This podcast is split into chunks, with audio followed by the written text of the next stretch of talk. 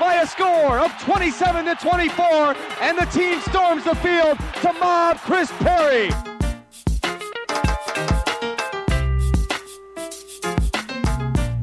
WCBN Sports, 88.3 FM Ann Arbor, WCBN.org.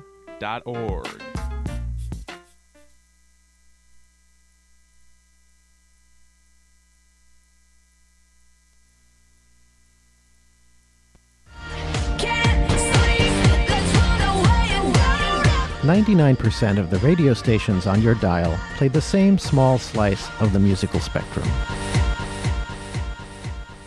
1% plays the rest. WCBN FM Ann Arbor. We are the 1%.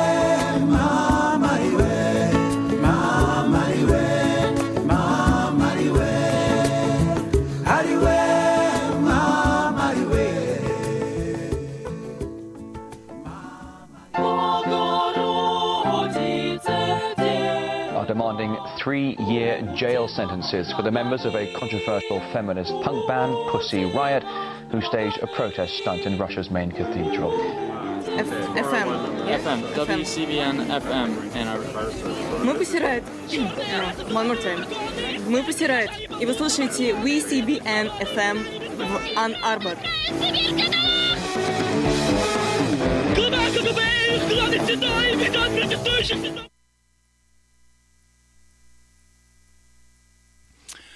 Well, uh, good evening and welcome to another edition of Gray Matters, the weekly news and media talk show. My name is Dick Whaley. And I'm Jim Dwyer. And just a personal note, I've been uh, waylaid with some health problems unexpectedly. Uh, interesting that I was going to sign up for health care next year after the uh, kinks were worked out of the Obamacare, and I uh, ended up uh, unexpectedly in ICU. So, uh, I guess uh, what I have to say is personal. First of all, I'd like to thank all of the people that uh, visited from WCBN and sent wishes and whatnot. Uh, saw some of you in person, and uh, I know uh, that was one thing I missed in the hospital. Radio. No radio. Yeah. At least they had some uh, television, public television, and TCM, and uh, the baseball pennant race kept me going. But I guess it's a uh, friendly reminder to people out there, particularly low income people like myself, that you don't want to take a chance on uh, not having health insurance because you never know. And I'm obviously going to be saddled with some bills here that are substantial, but you got to pay the piper. And uh, my strategy uh, obviously backfired. So I'll give myself a brain damage award. when in doubt, and you haven't given out some brain damage awards because I've been uh, in New York City a lot, uh, give yourself one. Well, it's good to have you back, and uh, we're all very uh, pleased uh, you're able to rejoin the uh, program here. And of course, the thing that's the strangest is I went in with thighs like Barry Sanders. I used to be a jock, and I came out with thighs like Peter Lawford. that's called uh, atrophy. Luckily, my brain seems to still be functioning, uh, at least uh, on eight cylinders. I don't know about ten, but Well, eight is good. Eight, eight, eight will do. I can at least spell potato. Potatoes, on the other hand, uh, might get complicated. Old Dan Quayle joke. And of course, it's been a fascinating uh, week or two in the news. For one week, I was kind of sedated, so I didn't really know what was going on. Just having weird dreams. That'll be another story for another show. Yeah. Certainly involves plastic tubes and gagging. Uh, but anyway, uh, it's fascinating uh, stuff going on all over the world We have an ISIS uh, evolving policy that I don't think is as bad as uh, some of Obama's critics claim. We won't bother with the NFL and all of their shenanigans because, in my opinion, that's gotten way too much uh, news. But I think one of the more interesting things, of course, was jolly old Scotland Yeah. and the referendum. James the First was actually brought in as King of England. He was the King of Scotland. Yeah, a compromise candidate to avoid a uh, European claimant to the throne. Uh, he And, was uh, uh, cousins with uh, Elizabeth. Yes, and uh, fascinating. Elizabeth I never produced an heir. So the House of Tudor, most famously, uh, members were Henry VIII and Elizabeth I, probably the two most important monarchs in um, British history for different reasons. Uh, were, was were turned over to the Scottish, and James I, who was uh, at the time actually called James VI, We didn't get enough of this history in this uh, referendum discussion. They talked about the 1707 unification and all of that. But uh, he believed in the divine right of kings. So, how about that? We have a vote and we have the divine right of Scots. Yeah, it was uh, 45 to 55 percent, roughly. Yeah, a solid breakdown. win for the uh, so called uh, no vote. Uh, all sorts of implications. And I think that uh, once the financial markets began to realize that this might happen, you know, they were taking polls. Kind of interesting, the British polling reporting, unlike America, does not report no opinion. So the uh, polls made it look like it was closer than it was.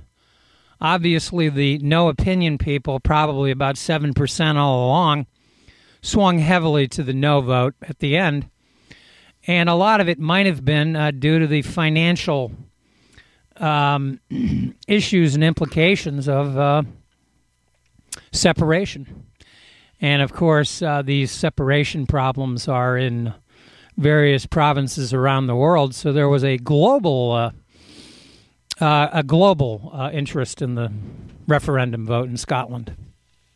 Interestingly, somebody, uh, I don't know if I can find the article, but somebody here did a study as to uh, how many Americans uh, would approve of their own state peeling off and going its own separate way from the United States. And according to this study, which I think was in the uh, Financial Times, uh, I'll have to look further for that, uh, one in four Yeah. said that they would have uh, no problem uh, voting for their own United State to become disunited. And when they looked more closely at the numbers and what the political backgrounds of those people, those one in four, like 60 to 70% of those were Tea Partiers. So, No surprise there. quite ironic. And of course, Scotland uh, contributed mightily to the Enlightenment. Uh, it is a, uh, shall we say, a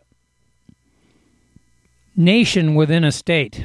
Uh, the United Kingdom, of course, has always been a little bit odd, but maybe the most interesting result uh, from this uh, vote, besides the fact that the um, European Union and you know the banking situation in Scotland and London because one of the big threats that was made was the Royal Bank of Scotland That's right. noted that they would have to charter in London now uh, to remain viable. They were worried about a Scottish currency, and uh, the British pound still exists. I don't think it's as important. Well, it's certainly not as important as the dollar, but it still remains an important uh, currency because London is one of the global banking regional centers, so to speak. It's the gold market is in London still. and they have enormous banking uh, in still in London.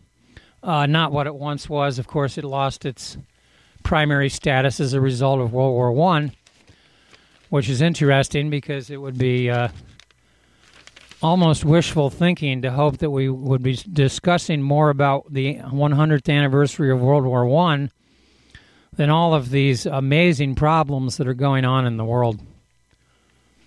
you know, the situation with ISIS, Ebola.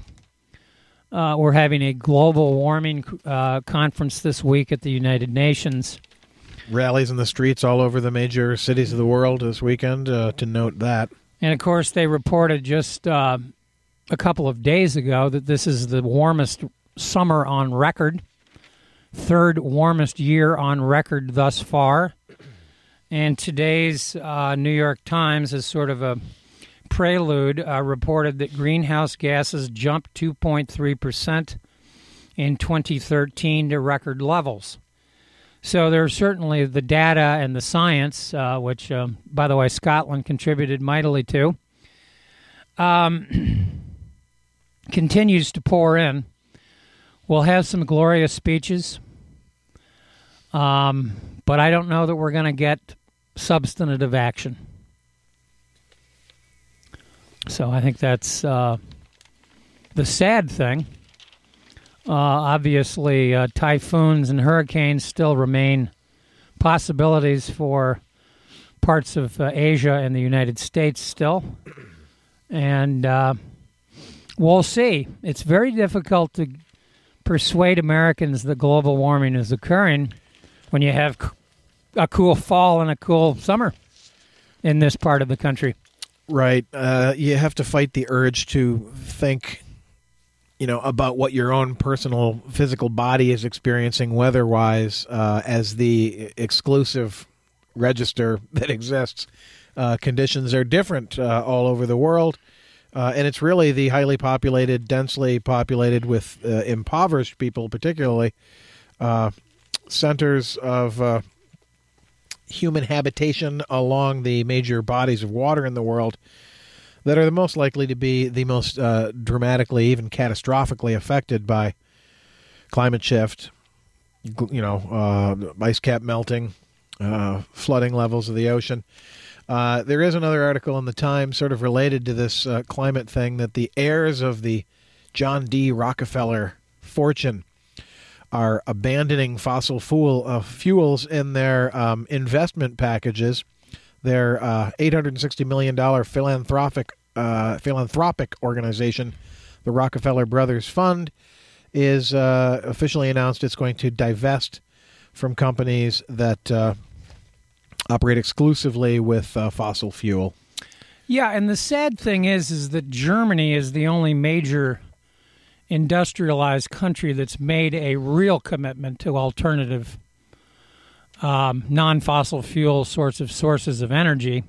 Oddly enough, they lead the world in solar uh, per per capita production of their own energy. Of course, that's really where the Green Party began. Yeah, uh, and so that goes.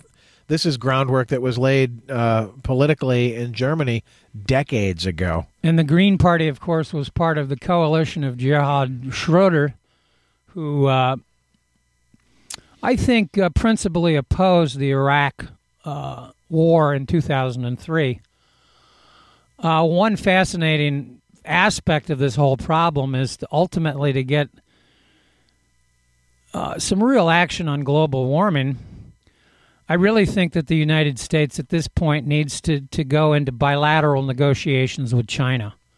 Because if the United States and China account for 55% of the global greenhouse gases, they're the two nation states that can do the most.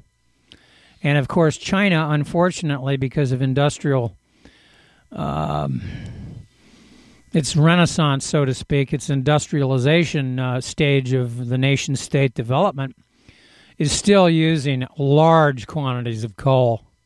Large quantities of coal. And uh, the air quality there, uh, as we've all heard, no doubt, on numerous occasions, is uh, terrible. Yeah, they're getting the smog, a word that was uh, developed in England, by the way, in the 50s, um, all the time. The air is unbreathable in some of these cities on certain days, depending on the wind. The United States, of course, is uh, switching a little bit from coal to natural gas, which is uh, generally a good thing.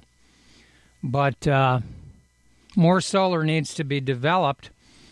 Interesting uh, item in a recent uh, Harper's Index says the number of tank cars of crude oil transported by U.S. railroads in 2008, 9,500. In 2013, 400,000. so that's uh, the fracking. Yeah. And that's the modification that we're making uh, for better or worse in our own country. Fracking, of course, is fraught with all kinds of regional problems regarding the water supply. And regardless of our need for energy and electricity, I say stick with clean water no matter what. Well, uh, you don't want to put yourself in a position, uh, a, a situation where you have to uh, pay money to clean water up, and this is why this divestment movement is actually good news for those people who are troubled by the uh,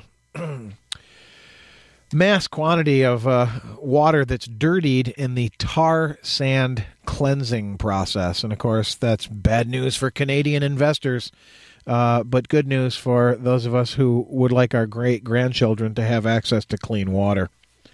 And of course, there's been a side effect. There have been more and more small earthquakes, uh, earthquakes Mhm. discovered in areas where they're doing uh, quite a bit of this fracking. So uh, I remain agnostic, but uh, determined that water is more important than oil.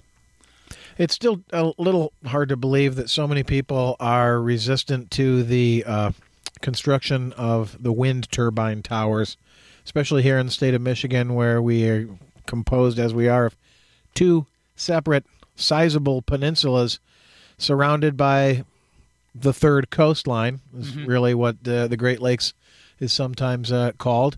Um, there's a lot of wind power uh, to be harvested here in Michigan. So many people are still resistant to the idea of, oh, they're ugly, or uh, oh, they're going to kill birds. And I'm not sure that uh, how conclusive that is on the numbers of birds that are killed. Uh, you know, there there will be some birds killed, but I'll bet you uh, worldwide there's more birds killed by the degradation of environmental conditions attributable to fossil fuels. Oil spills. Yeah. So, uh, no, BP didn't kill any birds in the uh, Gulf uh, spillage there, did they? No, no, no. Well, yeah, they did. Several hundred thousand. So, if you're counting birds, I think wind turbines are still the more bird friendly way to go. I was curious to get your take on the uh, Obama speech about uh, the ISIS problem in uh, the, the Middle East. Well, he uh, interestingly, just a sort of a tangent, uh, he insists on referring to them as ISIL. Yeah. which I find intriguing because nobody else in the media does that. When you see that their name contains that word Levant, or the word that's being translated in the edition he's getting as Levant, uh, I think that's a more accurate read. That's a historic word uh, with you know regional implications. I also wonder, by the way, if it's related to ISIS, the one of the gods or goddesses of ancient Egypt. Egypt, yeah, ISIS. Uh, there was some connection to a Wonder Woman spinoff. Yeah. on television back in the seventies. So I had a cat named Isis once when I was living with a woman, and uh, we sort of borrowed it from not really Egyptian uh, mythology or whatever you want to call it, but the Bob Dylan song, the Bob Dylan song on Desire. ISIS, oh ISIS, yeah. It's a great song, and it's uh, one of his greatest albums. I It- think it really is. Uh, outstanding album. Almost not a not a bad cut on it, really. Yeah, good mid-period work there from uh, Bob Dylan. I guess but, I uh, could use without Joey, but everybody can uh, do without Joey. Yeah, well, that's got Hurricane on it in Mozambique. Yeah. and one more cup of coffee and all those good, good Dylan tracks there. And of course, we ha- we heard about Hurricane a couple of weeks ago because he passed away. That's right. But uh, he was a champion of uh, Rubin Hurricane Carter, who was falsely tried. That's right. The crime was murder one, and guess who testified? yeah, Well, that was a that was a sort of a standard of mine in the seventies. Well, as far as uh, ISIS, this uh, conglomeration is concerned, I read uh, last week an article that was available online on the Counterpunch uh, website about the not very widely publicized links uh, to Saudi Wahhabism Oh yeah. in ISIS. And it uh, looks like it has all the uh, hallmarks of previous attempts by Western, read U.S. intelligence, uh, to groom a ragtag band of misfits and point them in the direction of uh, a region that we'd like to destabilize. Think back to Mujahideen, which of course transmogrifies into Al Qaeda. Um, so this uh, article uh, had a lot of interesting information about uh, Saudi connections to ISIS. In a way, it's almost like somebody took the paranoid ramblings of, of Glenn Beck and said, let's frame an organization that fits that paranoid worldview Yeah. and just say that that's what we're going to do. I don't think it's tactically possible for an organization to fulfill that bold claim of a new caliphate. I don't think that uh, it's just it's just not possible. Well, it's not a new caliphate, but it is interesting that their first sort of real victory of the year was the very night that Obama delivered the State of the Union. This is when they took over the oil facilities. Uh, they have since taken over Mosul and, uh, well, nominally some sort of military airport in uh, northwestern Syria. But uh, the bad news last night, of course, was that there was a massive fleeing of Syrian Kurds Into Turkey. into Turkey, and there's been a uh, shutdown or uh, clampdown at the border. I don't know if Rick Perry's on the way with a with a white horse, but uh, the, uh, the the whole thing with ISIS and the use of propaganda and fear in the United States is what troubles me the most. Fox News, of course, reported last week that uh, ISIS may be forming a terrorist cell somewhere near the Rio Grande. Well, these stories. Uh, uh, there's a guy from May Minnesota who ended up in you know. Syria. You know, Yeah. fighting, and it's believed. Oh, he ended up in ISIS. Um, that's something they need to do a better job of, of following through on. You know, who's going to Syria alone? You know, these days as a traveler. You know, that's going to raise a security flag. You'd think. Uh, so they need to do a better job of that. You know, what happened to all the watch lists and security at airports and so forth. But uh, this recent developments have uh, led to the creation of some strange bedfellows where Turks are now realizing that Kurds are their best allies against ISIS. Well, Turks and Kurds have been uh, at it for years. The Kurds have been brutalized by the Turks repeatedly, their language outlawed, et cetera, et cetera. Woodrow Wilson, of course, famously wanted uh, there to be a Kurdish state back in the uh, ending days of World War One. So we still keep going back to the problems of uh, those uh, early 20th century attempts to redesign the world. Uh, the boundaries and borders, as prescribed by imperial figureheads back in those times, are not holding up well. Uh, there's also an article in today's New York Times about how Hezbollah uh, is finding itself on the same side as the U.S. Well, this is one of the odd things about the ISIS crisis. It's got a kind of a ring to it.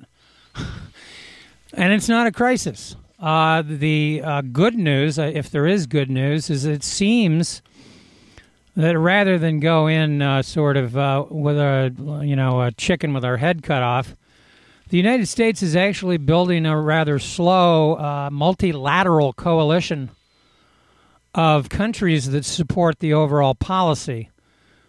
I'm not going to boldly predict that this will remake the Middle East, but it perhaps uh, will underscore uh, the fact that the real problem in the Middle East right now is radical Islam, not Islam per se, but radical Islam.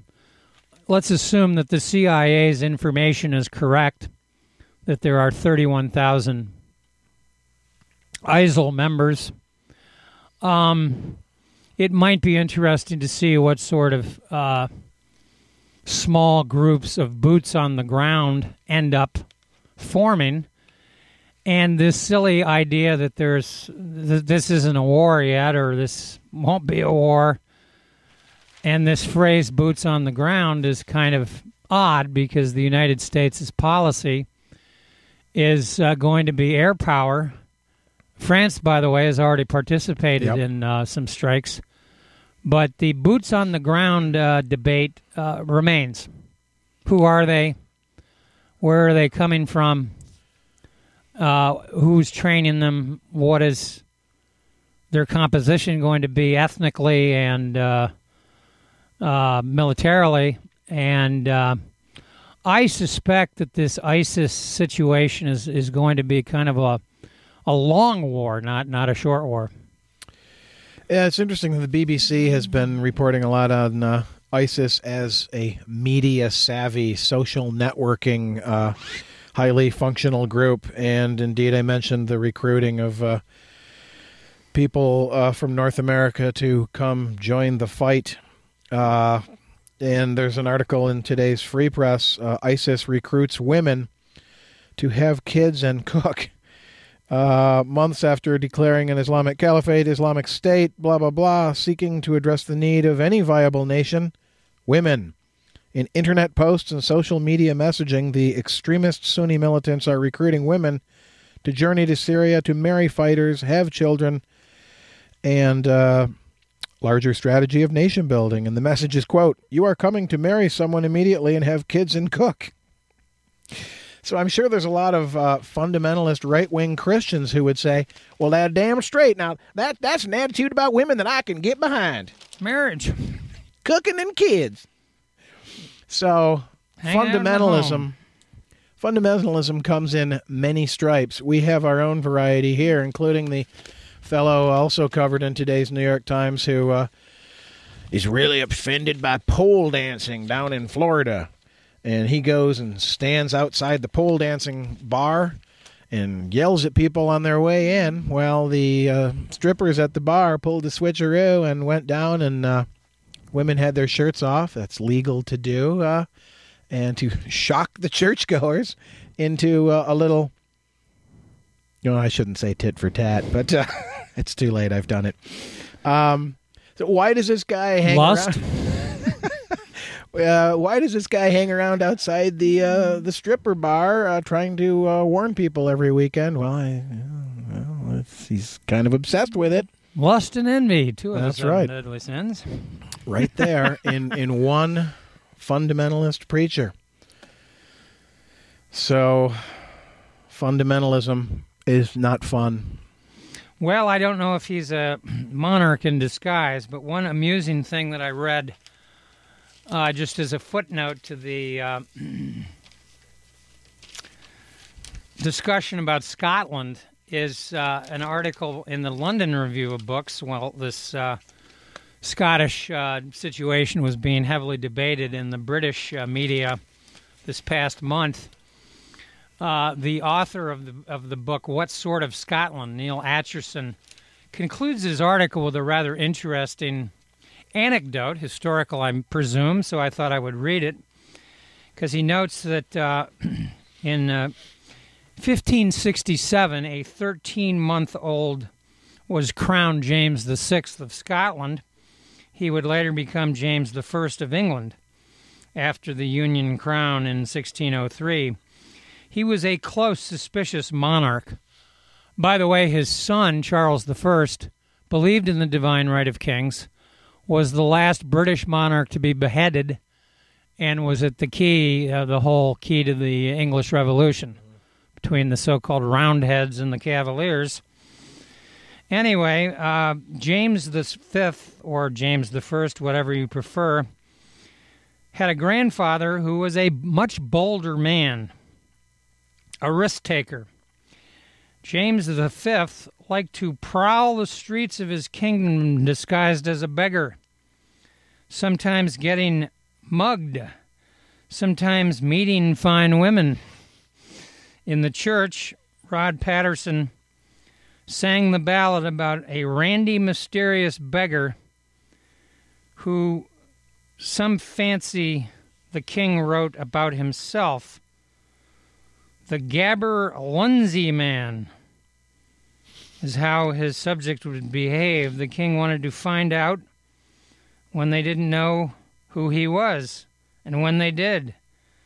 I wondered how all the hundreds and- of men and women we had met, so roused and yet not so quiet, would behave if their old land stood up, threw away its charity blanket, and stepped forward as a free and independent kingdom under the Saltire, a new country entering its first year.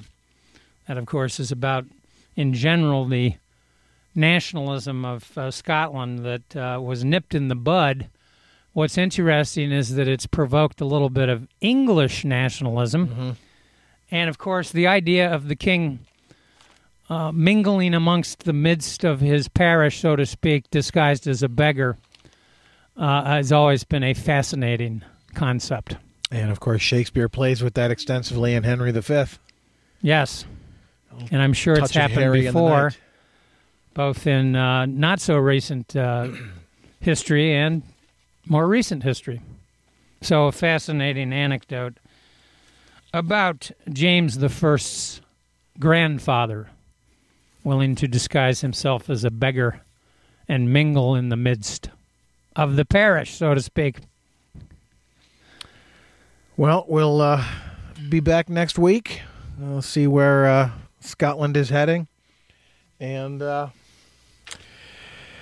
what those wacky caliphate wannabes from ISIS. And of course, we'll analyze who takes the high road and the low road between times. right. So Jerry just entered the studio.